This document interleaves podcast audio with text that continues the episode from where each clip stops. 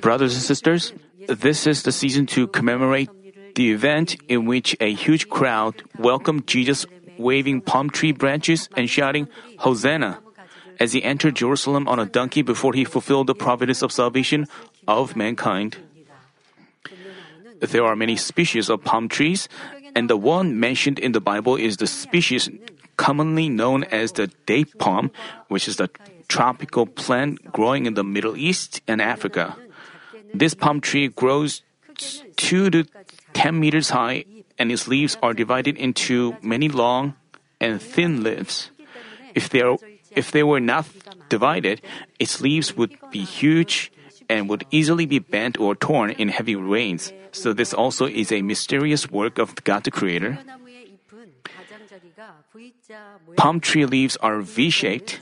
V is the first letter of the Latin word Victoria, meaning victory. You see that, right? When the Israelites in the Old Testament time celebrated the Feast of Booths, they walked around the altar with palm tree branches and shouted Hosanna. Hosanna is a Hebrew word meaning, please save us.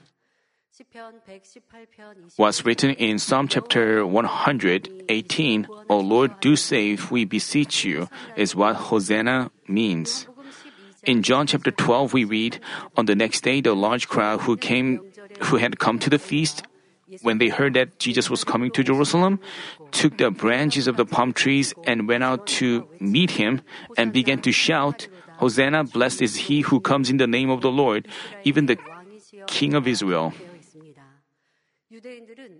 Because the Jews appreciated Jesus' power and his healing ministry, they spread their coats and branches on the streets and shouted Hosanna, expressing their respectful and welcoming heart.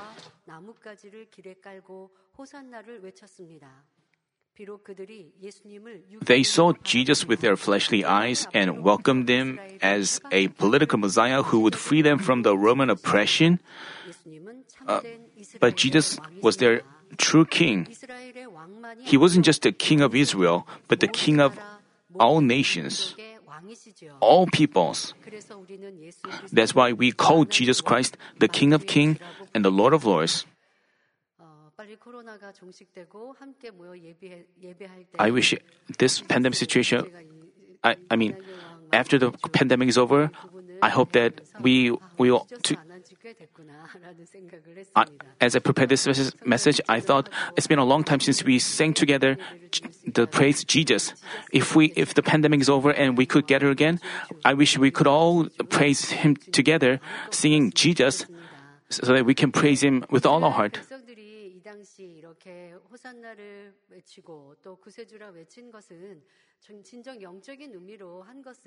They shouted Hosanna, not knowing the real spiritual meaning, but this was this happened by Father God's moving their heart. Even though they didn't know the spiritual meaning, actually, the pa- from the Palm Sunday, the Passion Week starts. And what Jesus did during the week, that, that meant the beginning of his suffering, but it also meant the way of glory. Physical, with physical eyes, it may look like the start of the suffering, but spiritually, that suffering was the way to becoming our Savior.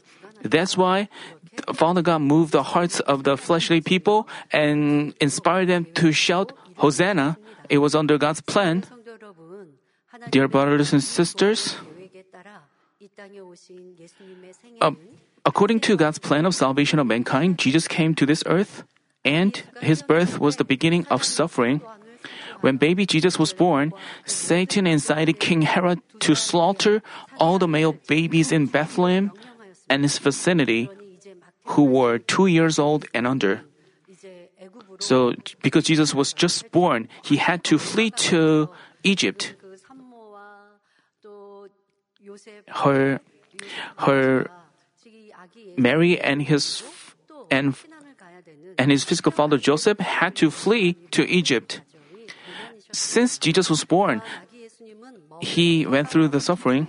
Because Jesus had no, there was no decent place, Jesus had to be born in a stable and laid in a manger. Jesus walked the way of suffering from the moment of his birth. And his suffering reached its peak with the crucifixion. So why Jesus deserved suffering? No, not at all. He had no blemish or spot. He didn't self- commit any self-committed sins. Rather, he healed people, preached the gospel of the God, and performed power. But he had to suffer. He went through hardships. Jesus, Jesus started off his public ministry with his first sign of turning water into wine at a wedding banquet in Cana. As he traveled in Judea and Galilee and their vicinities, he proclaimed about God's kingdom and manifested many signs and wonders. Especially in Bethany, he revived Lazarus, who'd been buried for four days, which caused many Jews to believe in and follow him. But the high priests and the Pharisees, who were jealous of and vigilant against Jesus, were desperate to arrest and kill Jesus. Although Jesus only did good, the evil condemned him, saying that he was demon-possessed and out of his mind, and that he drove out demons by Beelzebub, the ruler of the demons. Even his own family thought of him as odd. Even today, the world hates and misunderstands people who live in the light and do righteousness. Those who lead an earnest Christian life and lead a righteous life suffer misunderstanding and persecutions from their families or co-workers.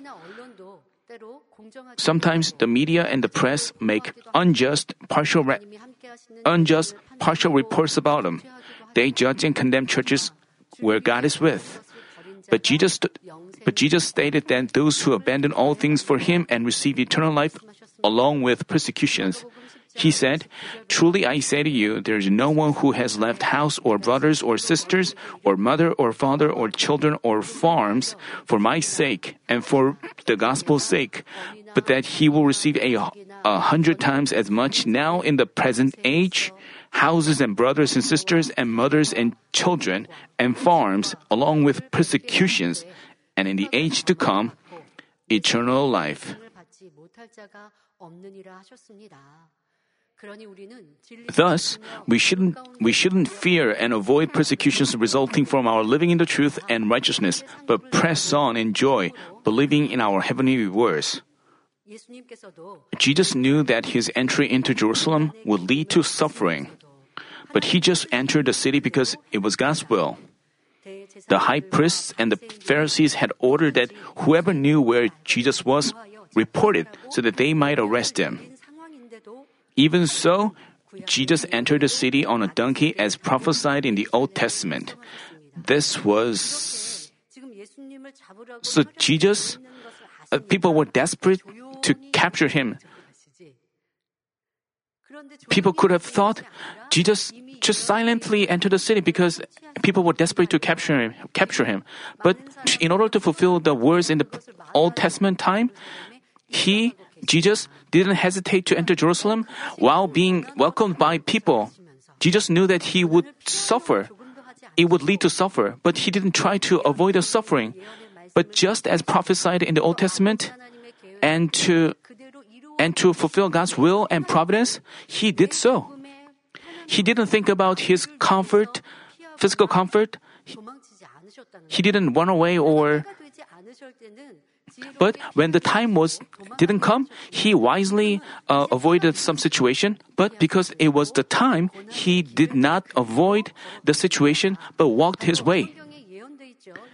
It, it is prophesied in the Bible.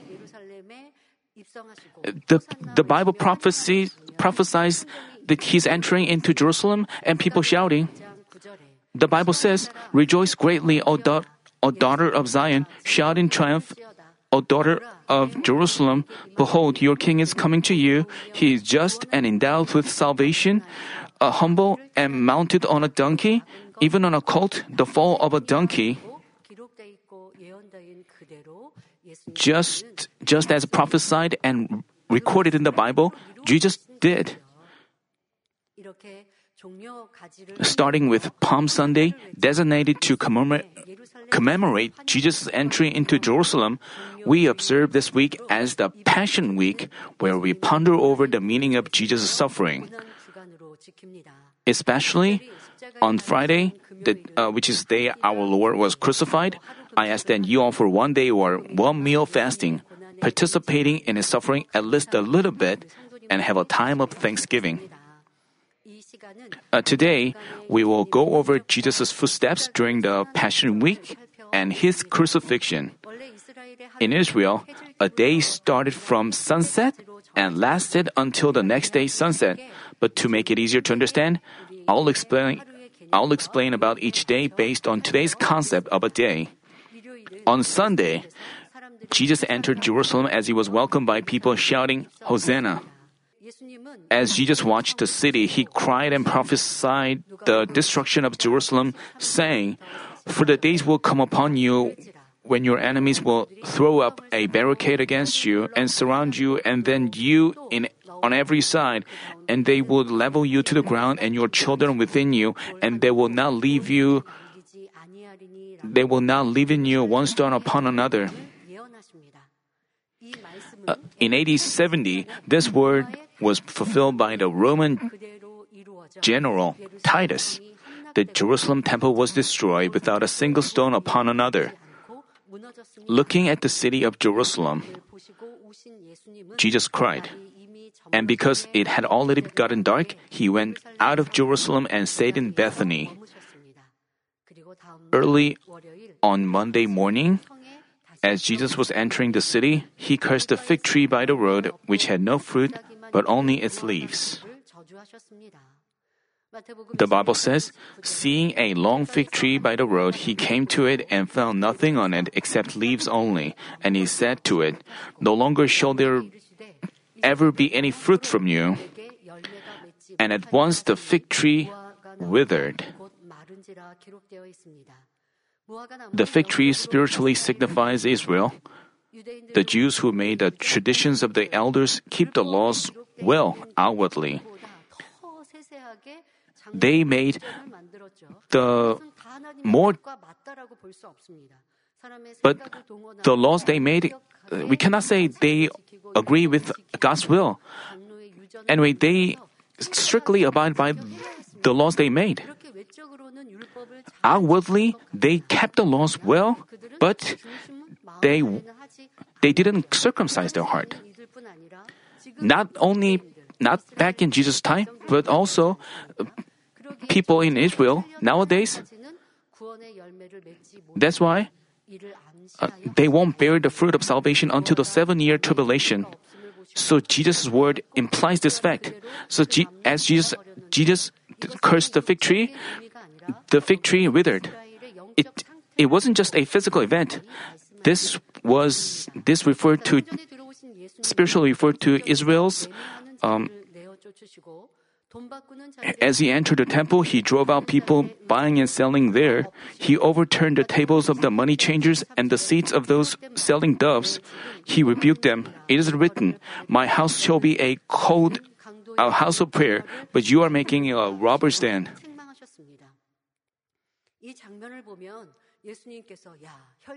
It's not.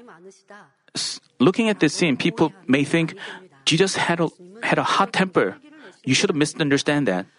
It, Jesus didn't get angry physically. He was he had this righteous anger, looking at the God's temple being defiled. Of course, we shouldn't have anger or irritation, but as we see God's kingdom defiled and God's, glo- God's glory uh, dis- God dishonored, we, we should have righteous anger. This is true goodness, and Father God calls us righteous.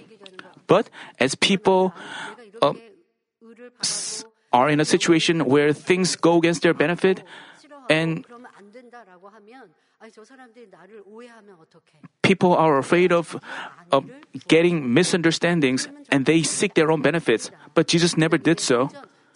As He saw God's temple, uh, he was.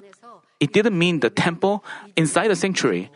They were outside the temple on the temple ground, and Jesus taught people and he cleansed the temple.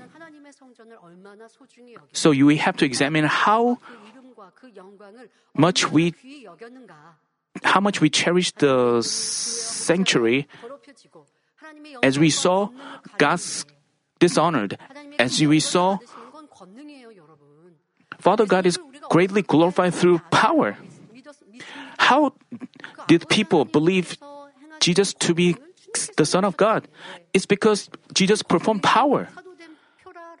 Power is the sign of the apostles, and that's why we believe, believe and trust in our shepherd. And so, if we cannot show the evidence of Father God being with him, we cannot, you know. So we have to think how much we cherish the name of Mamin. It doesn't mean we have to fight or quarrel with people. So Jesus cleansed the temple and he healed the, the blind, he healed the lame, and as evening fell, he went back to Bethany and stayed there. On Tuesday, Jesus taught people in the temple and in the Mount of Olives all day long. Can you imagine how Jesus must have felt at the time? He was about to be crucified. He was, he had to stand before. He wouldn't be able to preach the people continually. We could feel how much he had felt. He shared with the disciples the parables of the vine growers and the marriage feast, et cetera. The high priests and elders confronted him. Tell us by what authority you are doing these things. They asked him this and that to trap him. But Jesus' words of spiritual authority made them speechless. To a lawyer who asked him what the greatest commandment was, he replied, "You shall love the Lord your God with all your heart and your, all your soul and with all your mind, and you shall love your neighbor as yourself." In saying this, he taught them the core values of the laws. Subsequently, he stood before the crowd gathered at the temple and talked about seven woes the scribes and the Pharisees would suffer, saying, "Woe to you, scribes and the Pharisees, hypocrites!" The words The words came from Jesus' lamentable heart, wanting to give them awakening to the end. The scribes and the Pharisees, he didn't want them to be hypocrites, but he wanted them to circumcise their heart and serve God with all their heart. It came from Jesus' lamentable heart. And also, he wanted, pe- wanted the people of Israel not to resemble them. It came out of Jesus' love. On Wednesday, while Jesus was eating at the home of Simon the leper in Bethany, Lazarus' sister Mary poured a very costly perfume over his head. Then, Jesus explained the spiritual meaning of her deed, saying, "She has done what she could. She has anointed my body beforehand for the barrier. Truly I say to you, wherever the gospel is preached in the whole world, what this woman has done will also be spoken out, uh, spoken of in memory of her."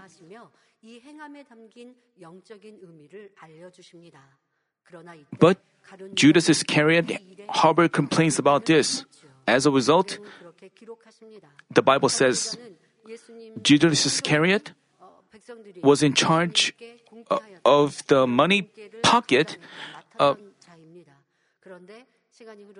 as time passed, he touched God's money. He stole from the money. He expected that if, if many people paid him uh, money, uh, he would get much of it. So, so Judas said that she should have given him money so that uh, we could give the money to the poor. But Jesus c- complimented her. That's why Judas Iscariot was offended. So, we have to make We have to learn a spiritual lesson from it. You love the shepherd, you long for the gospel of holiness, and you try to obey. If really do so, even though even when something is not according to your thoughts, you shouldn't have um, argument or disputes. Then Father God would not be pleased. If you have a selfish desire, uh, you could have, you could end up betraying God, just like Judas Iscariot. So you shouldn't just, you should make a spiritual lesson out of this. Uh, it could apply to the relationship with people and relationship with other church workers. Some of you, uh, because you find some people not agreeing with your thoughts, you try to divide, separate from them. Uh, you insist on your being light, but you find other people having other opinions. But you can just try to understand them. Instead of understanding them, you separate from them. Then you have to examine how you insist on your being right, how you seek or your own benefits. And Judas Iscariot harbored ill feelings against his teacher, Jesus. So Satan began to work on him instantly. So you shouldn't take others' words just physically. We have to look at their deeds, look at their, and we have to look at the We, are, we, we cannot judge whether a person is good or not by his words alone. You know, Judas Iscariot adv- said that she should have given the money so that we could give it to the poor, but we can make a discernment by how he and Satan came into Judas. So Judas went to the high priests and discussed ways to betray Jesus.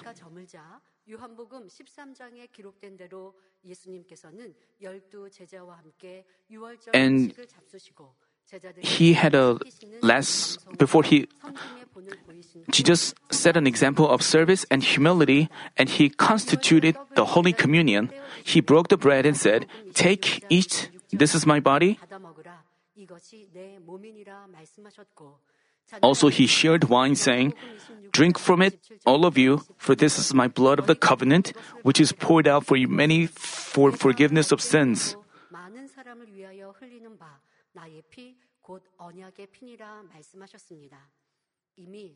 Judas, whom Satan had already entered, took a piece of bread from Jesus. He then went out and put his plan of selling Jesus into action.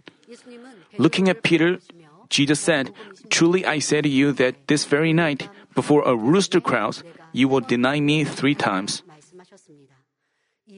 He then consoled the disciples and spoke what is now written in John chapters fourteen, fifteen, and sixteen. He spoke about the coming of the Holy Spirit and emphasized their unity with Him, calling Himself divine. And, as we find in John chapter seventeen, He earnestly interceded for His people.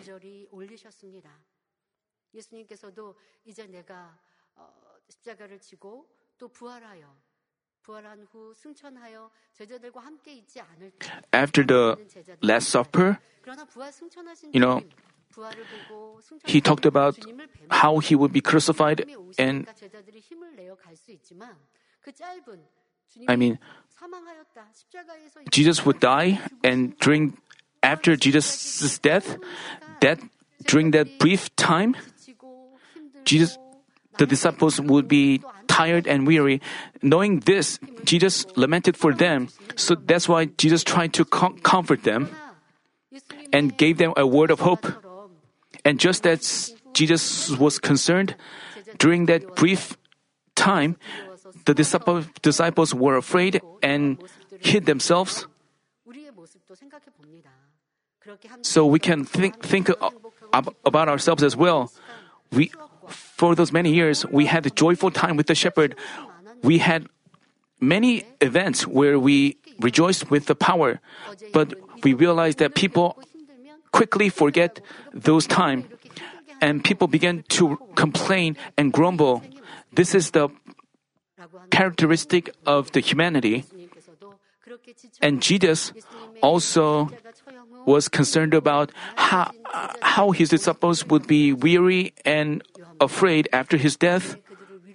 So that's why Jesus comforted them and interceded for them to follow God. That's what we find in John chapters fourteen, fifteen, and sixteen.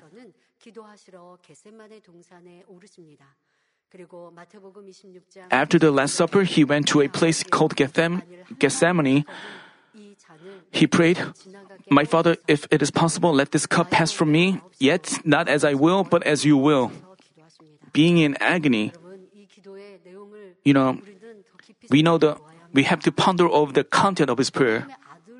As the Son of God, he came to this earth. Even as the Son of God, bef- right before his crucifixion, knowing that he would suffer much, he knew about his suffering. It doesn't mean uh, he thought, "I don't want to go that way."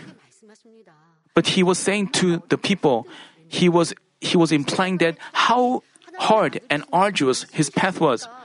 People may think because he was the Son of God, it wasn't it was easy for him.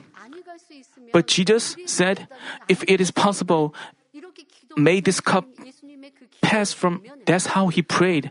From his prayer, we can guess how he walked his way in joy, although it was an arduous and difficult path. During the Passion Week, we have to think about his way of suffering and way of tears, and it, he shed all his blood on account of me. We have to think deeply about his way of suffering, and we are we have to be thankful for our comfortable Christian life. Even though he knew about his suffering, he didn't pray like, "I don't want to go that way. But because it is Father God's will, I will go." And he asked Father God to strengthen him. He, being in agony, he prayed very fervently, and his sweat became like drops of blood falling to the ground. After his prayer, Jesus was captured by a crowd guided by Judas. This is the human cultivation. It's not that Jesus was captured by people who were far away from him. He was he was betrayed by a person who was one of, who was closest to him, one of the people closest to him. If people who are far away from us betray us, it, it does not agonize us that much. It may make us feel a little upset, but one of the people closest to us betray and misunderstand and try to destroy us. How great that suffering is. And Jesus went through that suffering. As Jesus was arrested, the, the, the, the disciples were all panicked and ran away. Jesus was first brought to Annas the high priest, and meanwhile, it went past the midnight and Friday came. Afterwards, he was brought to another high priest, Caiaphas, to stand trial. The trial was unfairness itself and was filled with false testimonies from false witnesses. The high priest conducted the trial in a partial way, and the scribes and the elders distortedly argued that he deserved death sentence. At this point, Peter was on the courtyard. Being consumed by fear, he denied Jesus three times. Early the next morning, the high priests, the scribes and the elders, the Sanhedrin, urgently assembled to put him on trial. The questioning quickly proceeded according to their plot, and they condemned him a criminal, deserving a death penalty. They mocked him and bound him and sent him over to Pilate. Since Pilate couldn't find Jesus guilty at all, he sent him to King Herod. Herod despised and mocked him and sent him back to Pilate. All through that night, Jesus was brought here and there, being questioned. Before that, King Herod and Pilate, before that, King Herod and Pilate didn't get along. But as they handled Jesus' case, the enmity between them was gone, according to the Bible. As Pilate put him on trial the second time, he found Jesus innocent and declared him innocent. But with the angry crowd urging him, he was afraid of a riot and finally sentenced him to death. As the high priests, elders, and the crowd cried out for crucifixion, Pilate cowardly sentenced him to crucifixion. Pilate took water and washed his hands and said, "I am innocent of this man's blood. See to that yourselves." Then, do you think this made Pilate innocent? Pilate had authority to either hand down death sentence or not. Since he found, since he found Jesus innocent, there is no question he shouldn't have sentenced him to death. Even though he knew his innocence, he gave in to the threats of the crowd and handed down death sentence with fear of a riot. That is a grave sin. The horrible punishment for Pilate in the lower grave is described in detail in Senior Pastor's book, Hell. All through the night, he was dragged here and there, not sleeping or eating anything. He suffered all kinds of mockery and was brutally flogged by the Roman soldiers. The whip used in flogging was made of leather, with pieces of metal and bones dangling on its edge. As they hit him with it, the whip grabbed his body and dug into his flesh. Once those robust soldiers pulled back the whip, grabbing his body, it took off chunks of his flesh, leaving his skin torn apart and covered with blood. After flogging him for quite a while, the soldiers put a purple robe and a crown of thorns on his hem, on his head, hit his head with a reed, and spit it on his face as they mocked and ridiculed him. They beat him, they punched him in the face. And after they punched him, he asked Jesus, "Who hit you?" They mocked him that way. With his entire flesh torn and covered with blood, he had to carry his heavy cross from the Pilate's court to Golgotha. On the way to the execution site, he fell down three times. So the soldiers had a passerby from Cyrene. So the soldiers had a passerby named Simon carry the cross up to Golgotha on his behalf. Those many people who welcomed Jesus, those many people who welcomed Jesus' entry into Jerusalem, waving palm trees and shouting Hosanna, changed their heart and shouted for crucifixion. They were following him, but those with a faithful heart, Mary Magdalene and a few other women, followed Jesus to the end, weeping bitterly. Jesus said to them, "Daughters of Jerusalem, stop weeping for me, but weep for yourselves and for your children." As we can see, even while Jesus was heading to the execution site, having been sentenced to death, those with a good inner heart followed him to the end, without betraying him. Jesus had no hope.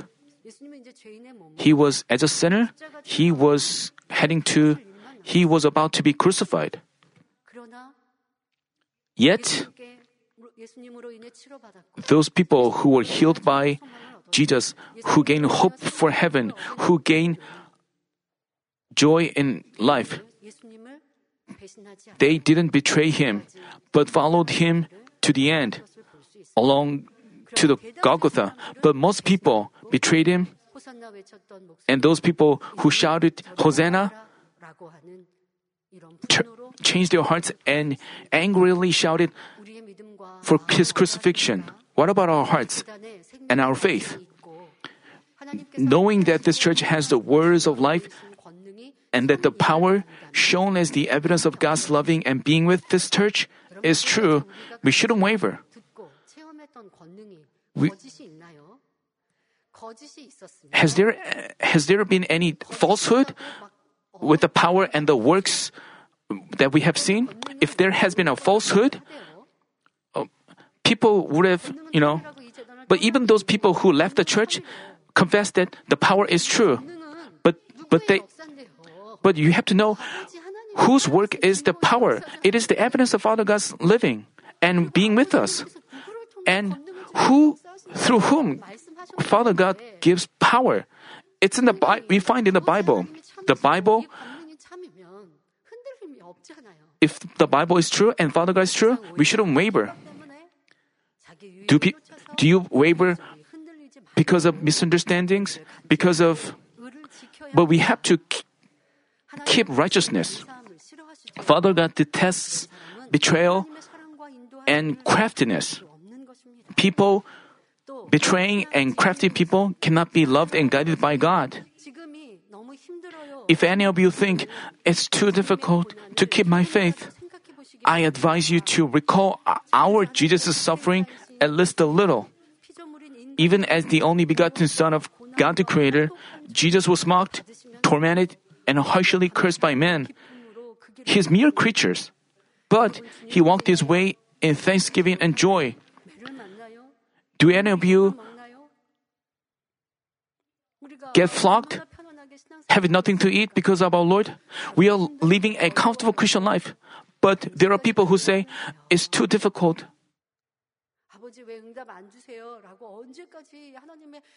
Father God, why do you not give me answers? Without understanding God's profound pro- providence, we shouldn't look at the reality. Jesus walked the way of suffering. He, even though he walked that su- way of suffering, he didn't resent God. He didn't say like, I gave you many favors, but why do you... He didn't hate them. Instead, he conducted himself in goodness and love to the end. Why? He knew that he knew that uh, he looked to the glory of saving numerous souls with the completion of ministry of the cross. The suffering does not end in suffering. We have to know that it is the process of Father God's glory being revealed. Also, Jesus, because he knew the glory ahead, he walked that way. We have to realize at least a tiny bit of his love, of suffering all kinds of mockery and scorn, and walking the way of the cross in obedience to Father God, whose love sacrificed even his only begotten Son. Even if we devote all ourselves, even if we work for him with all our heart, all our will, sincerity, strength, and wisdom, we won't be able to pay back even the slightest bit of his grace.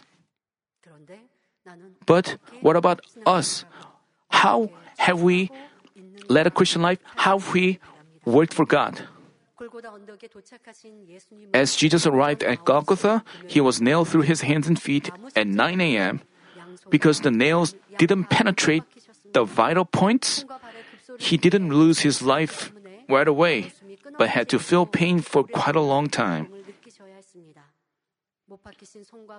Blood was flowing from his nailed hands and feet and down the cross.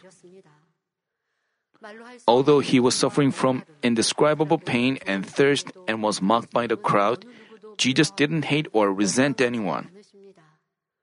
Instead, he offered a prayer of forgiveness and love for those who cursed at, beat, and mocked him. Father, forgive them, for they do not know what they are doing.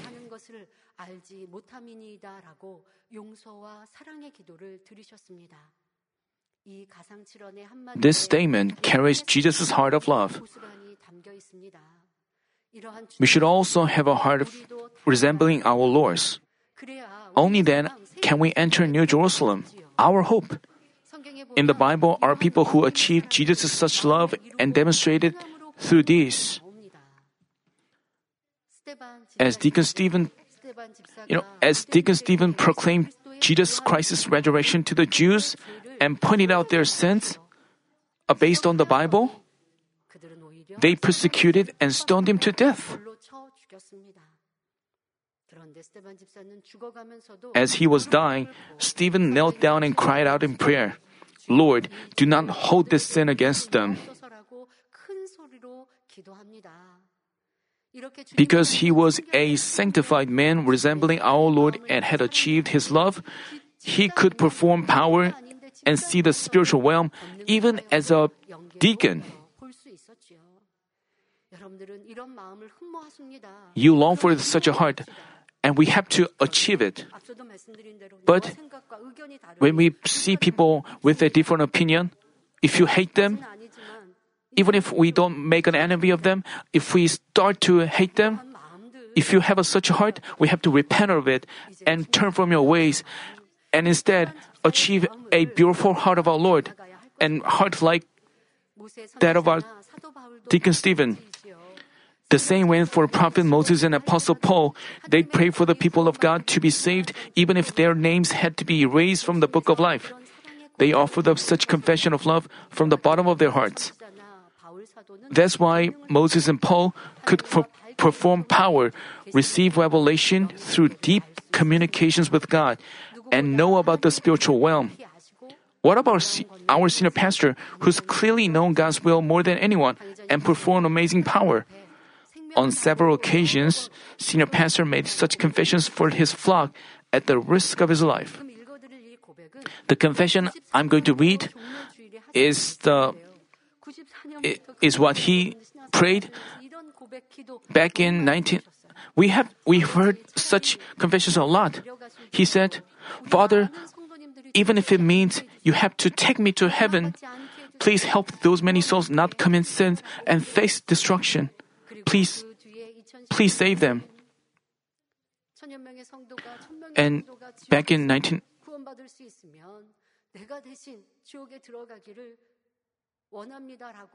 He also prayed, "If I could go to he- go to hell instead on behalf of a thousand people, a thousand souls, I want to go to hell.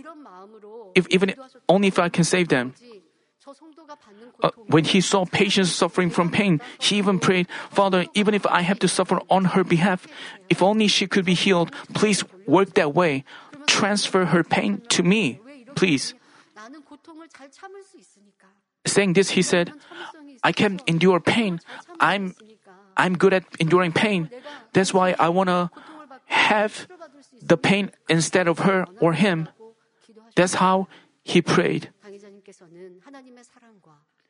Having learned about God's love and our Lord's suffering, and having received His tremendous sacrificial love, senior pastor would confess that even if he devotes his life to God, he wouldn't be able to pay back even the slightest bit of his love. What about you? In this end time when lawlessness prevails and love has cooled, if you are willing to work for His kingdom with all your life and suffer martyrdom like Moses, Paul, and Stephen, how much would our Lord rejoice over you and love you? He would say, like, "It was a good decision that I was that I carried the cross." He would thank us.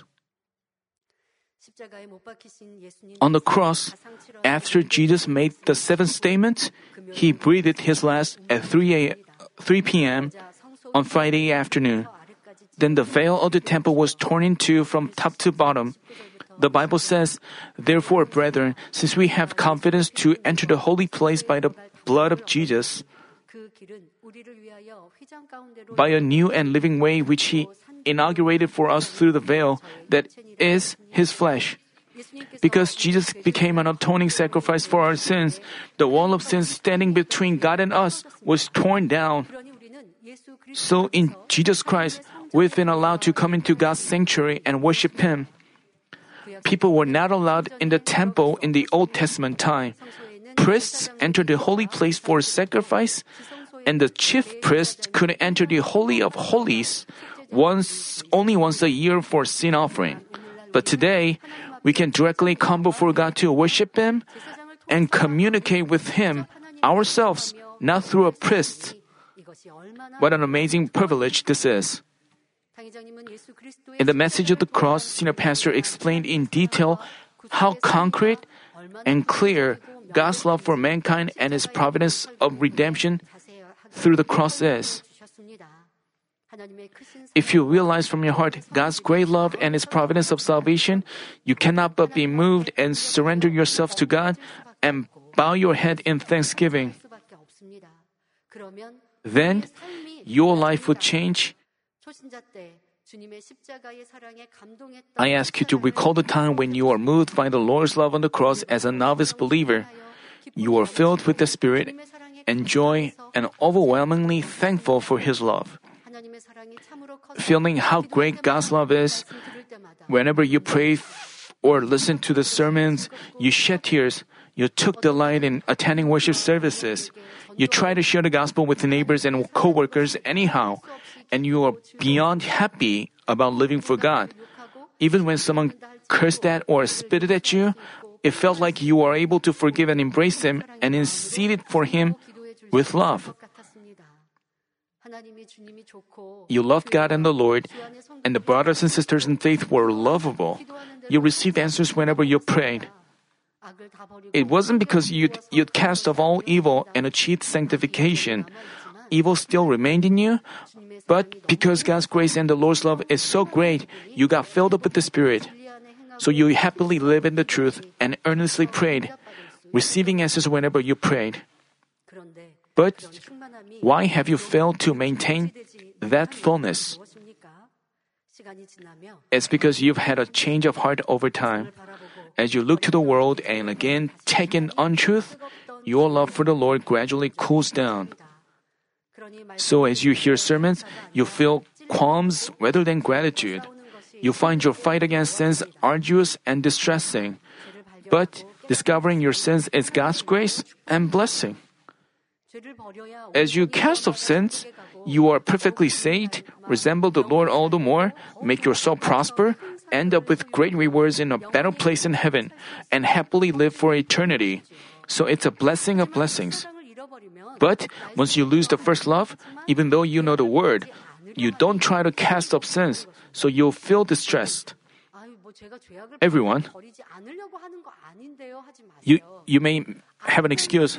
It's not that I do not make, uh, uh, I do not make, even though you know it's a sin, if you don't catch it off, it's, it's not making effort. And, and they make an excuse, and they justify themselves. Then, they don't want to actually cast it off.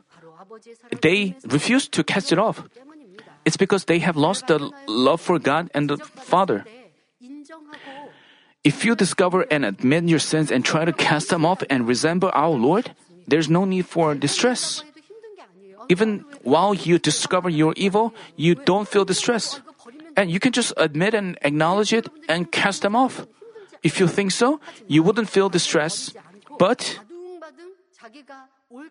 as you have a heart of refusing to cast off As you, as you have a heart of refusing to cast off evil and insisting on your being right, and have another heart of recognizing the Spirit's groaning and feeling that you have to cast it off, you feel distressed.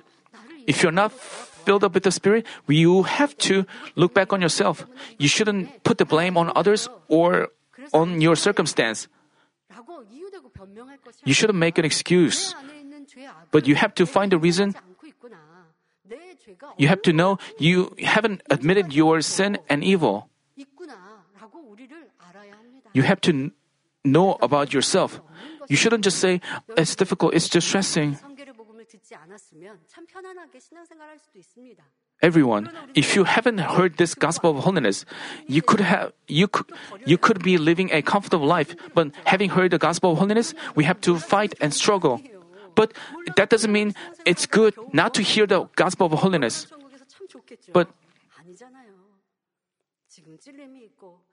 even if you feel afflicted, even if you feel... But we have the opportunity to admit ourselves. Having distress itself demonstrates that the, the Holy Spirit is in us. So don't say it's distressing, it's difficult, but we have to walk that way with joy and thanksgiving.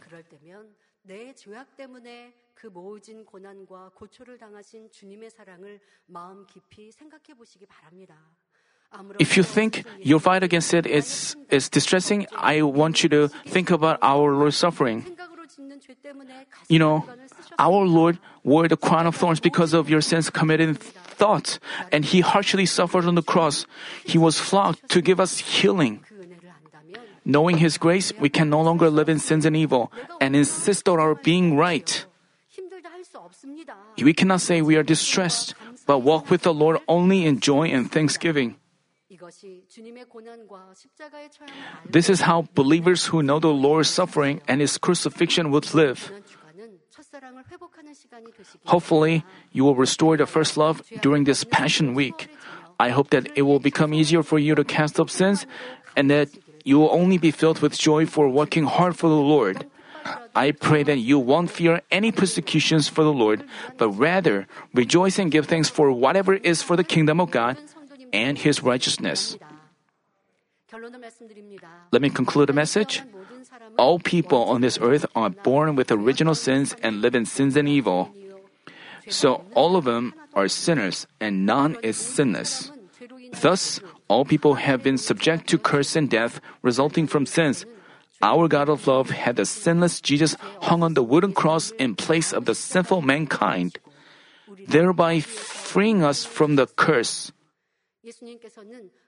Jesus himself became the atoning sacrifice to break down the wall of sin standing between God and us. Blood is identified with his life. Being hung on the cross, he shed his precious blood that is without blemish or spot. And by believing in this, we receive the forgiveness of sins and salvation. But that's not all. As long as we don't cast off sins and evil, we get to commit sins and evil again. So having been saved by the Lord's love, we should circumcise our heart and become sanctified. When you first accepted the Lord and were forgiven of your sins, and there's no one who do not commit any sin after that. You have the sinful nature that causes you to sin, and you have to struggle, you strive to cast them off. This is how those who truly know the love of the Lord live. God didn't have our Lord suffer on that harsh cross to obtain souls who repeatedly commit sins and repent. He had His only begotten Son become the atoning sacrifice to have pure, blameless, and sanctified children who indeed resemble Him. Therefore, as believers, we should no longer live in sins and evil, creating a wall of sin before God. At the same time, we should strive to cast off even the original sinful natures with prayer. By the way, many people say that this way of sanctification is stressful and arduous. Yes, it could be. As the Bible tells us, the way is small and narrow, and there are many, uh, there are few who find it. But this is the way of life and the human cultivation that Father God wants. And God protects those who try to hard to act according to His will and change themselves and gives them answers, healing, and blessings, even though they haven't been wholly sanctified. Father God, in order to ha- obtain such true children, He sent us His only begotten Son. Even though we haven't been wholly sanctified, as He looks at us, trying to sanctify ourselves, He believes in us and in our coming forth as the wheat. Understanding the heart of the Father God who sent us His only begotten Son as a sacrifice and the love of the Lord who joyfully obeyed His will and gave up His life, we should come forth as the fruit of Spirit and Holy Spirit.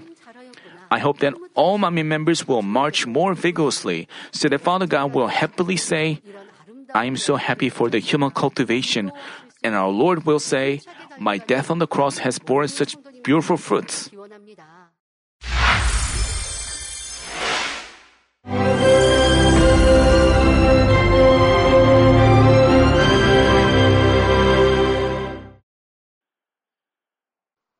Hallelujah!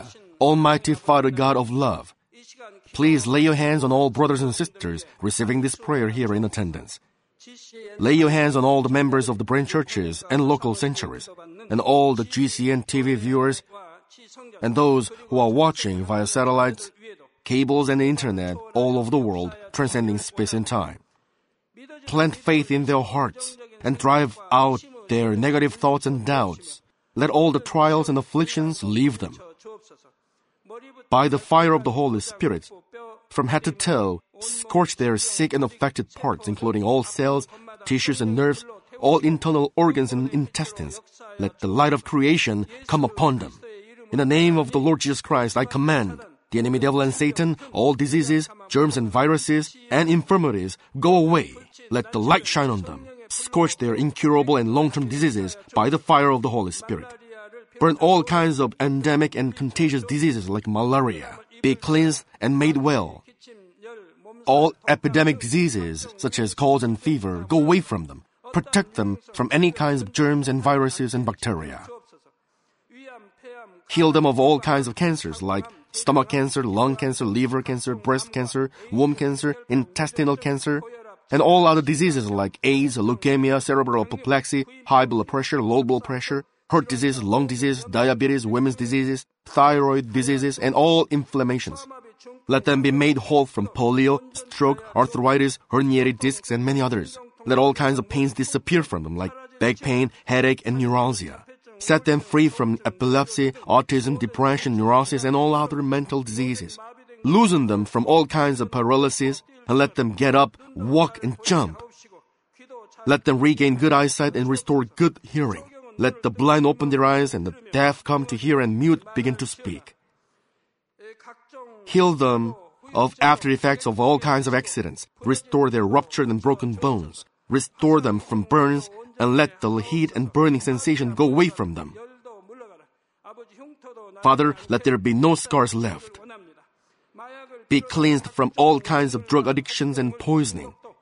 Father, regenerate dead nerves, tissues, and cells, and bring the dead back to life. Father, please bless them to conceive a baby. Bless them to conceive a baby. In the name of the Lord Jesus Christ, I command the enemy devil and Satan, the ruler of the air, the evil forces and their servants, go away from them. Go away, you evil spirits, unclean spirits, deceiving spirits, spirits of falsehood, separating spirits, and all forces of darkness. Loosen all bonds of wickedness and darkness, and go away from them. Let the light shine on them. Father God, give them strength to cry out in their prayer and empower them with the power to cast off sins and become sanctified. Let them be in good health as their soul becomes prosperous, and let their family be evangelized. Protect them from all kinds of accidents and disasters, and bless them to lead a successful and prosperous life in everything. Please protect your children, their home, their business, and their work by the fiery hedge of the Holy Spirit, with the heavenly host and angels, and with your blazing eyes. Give students wisdom and understanding, and fill their hearts with more passion and desire for study. Keep their hearts and minds from worldly things, and plant into their hearts more fervent love for God. Bless your children and let them give glory to you in everything they do, whether they eat or drink or whatever they do.